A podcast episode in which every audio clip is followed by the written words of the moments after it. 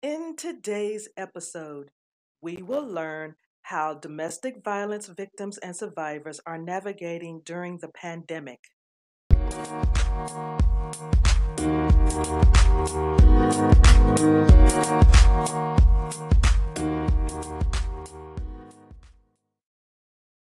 Peace and blessings, everyone. This is Elegant Granny, your creator and host of the Proactive Eye podcast. Did you know I was a published author? Yes, Your Granny Forever is published. The title of the book is Love's Celebration, and it is a book of 30 days of poetic affirmations you can use to be mindful of how great you were created. There is also a Love's Celebration workbook that support you with prompts asking questions for you to consider as you are on your journey of loving and respecting yourself more. You can find these items on my link tree. I'll be sure to leave the link for you in the show notes and on the blog so you can get your copies today. I'm also an upcoming co author in an anthology scheduled to publish August 1st this year called You Can which is an inclusion of 33 inspirational stories with 32 other authors supporting you with positivity for your life. The link to the interview is also on the blog for you to enjoy. And now to the show. Last week's episode was about reasons I include suicide prevention as a topic on this podcast. It was discovered that victims and survivors of abuse are twice as likely to attempt suicide multiple times. This also includes murder suicide in the context of abuse.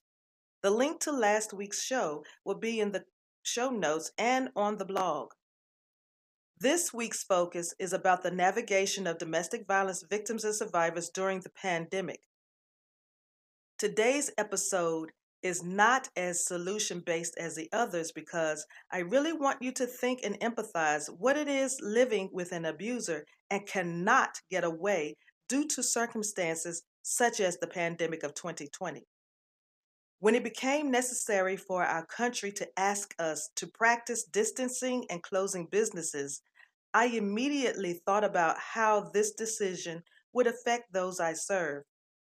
I am a restoration strategist supporting individuals transitioning from a life of abuse to a life of restoration, using strategies to support them repairing their thought pattern of how they feel about themselves, rebuilding their self love with tangible actions, and assist them creating action plans, restoring them to abundant mindfulness while recovering.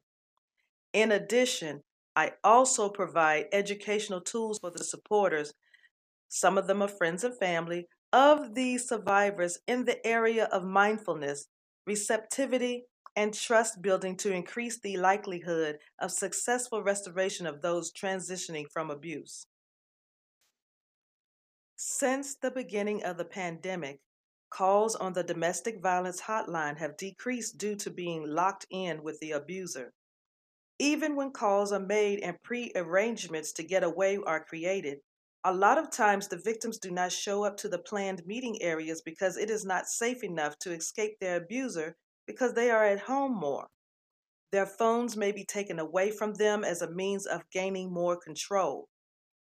Fortunately, there are some who have had not had their phones taken from them. They are able to send messages to their supporters, oftentimes in code. Now, these codes are developed between the victim and their supporter, so no one knows what is said except the two who created the language. For those not able to get to a phone, are, a, are having to be more creative to be as safe as possible for themselves as well as the children living with them. In case you are not aware of it, shelters now have less accommodations for victims during the pandemic, and friends and family are not as willing to open their homes because no one is sure who has the Rona and who does not. So the search for someplace safe to go is tedious. Victims and their children are more exposed to violence now that they are home with their abuser more, meaning they are now more success- susceptible to even greater activities of abuse, such as coercions, threats, punishments, And yes, I mean punishments as if the victims are not the whole grown men and women they really are. And also experience being blamed more for things out of their control. For instance, the coronavirus. Sounds crazy, but so are the lives of the victims who lived through the horrific experience. Now, let us go back to these activities I was just talking about. Coercion or coercive control is a strategic form of ongoing oppression and terrorism used to instill fear. The abuser will use tactics such as limiting access to money or monitoring all communication as a controlling effort. While this form of abuse is illegal in some countries, including the UK, since 2015, it is not considered illegal in the United States unless a crime has been committed. Anyone can experience coercive control, but it's often grounded in gender based privilege. Between 60 and 80% of women seeking assistance for abuse have experienced co- coercive control. Now, some examples of some of the activities called coercive. Examples of intimidation are making you afraid by using looks, actions, or gestures, smashing things, destroying property, abusing pets, displaying weapons. And some of the examples of threats are making and or carrying out threats to hurt you, threatening to leave, commit suicide, report you to the police, making you drop charges, making you do illegal things. And some examples of the sexual coercions are manipulating or making threats to get sex, threatening to take children away, getting you drunk or drugging you to get sex, and also repeated, repeatedly making sexual advances after you've said no. So, Granny, what is the motive of asking us to think about how victims are dealing with life during the pandemic?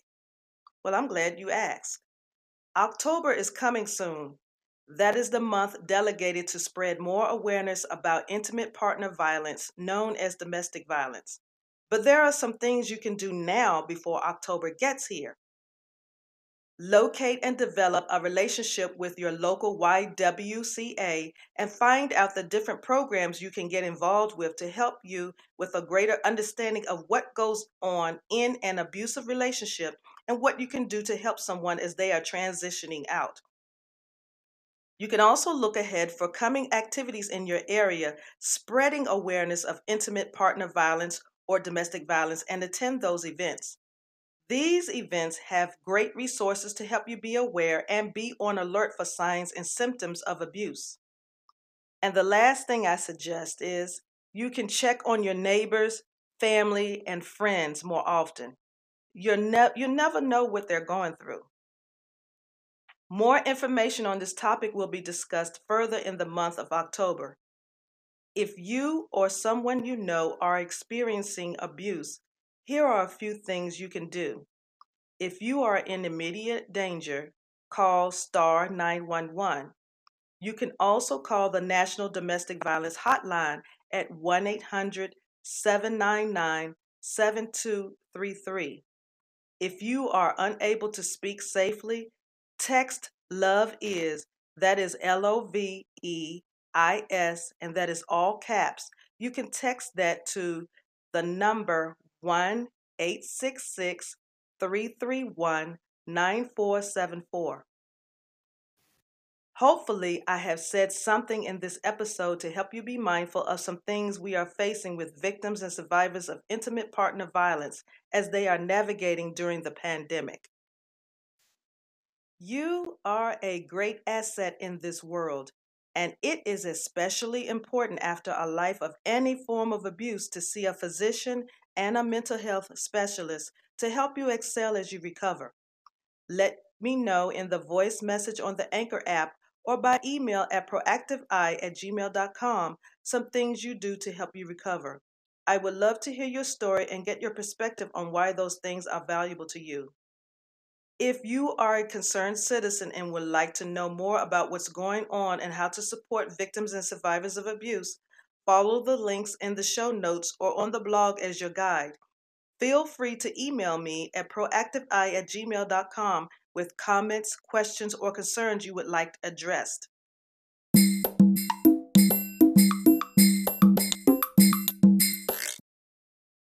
It has been a pleasure sharing with you today. All links to connect with me and free resources are in the show notes. Feel free to download episodes and take advantage of the free resources provided. You can visit the Proactive Eye blog at bit.ly forward slash PE podcast blog. That's bit.ly forward slash PE podcast blog. You can also connect with Proactive Eye on Instagram and Twitter. The handle is at Proactive Eye. And also on Facebook. The handle is at Proactive Eye Podcast. This has been your host, Elegant Granny. Thank you for your support and visit again. And remember, healing is a continuous process, not a one shot deal. Much love, peace, light, and healing vibes, family. Stay tuned next week as I open for discussing community involvement in a domestic violence situation.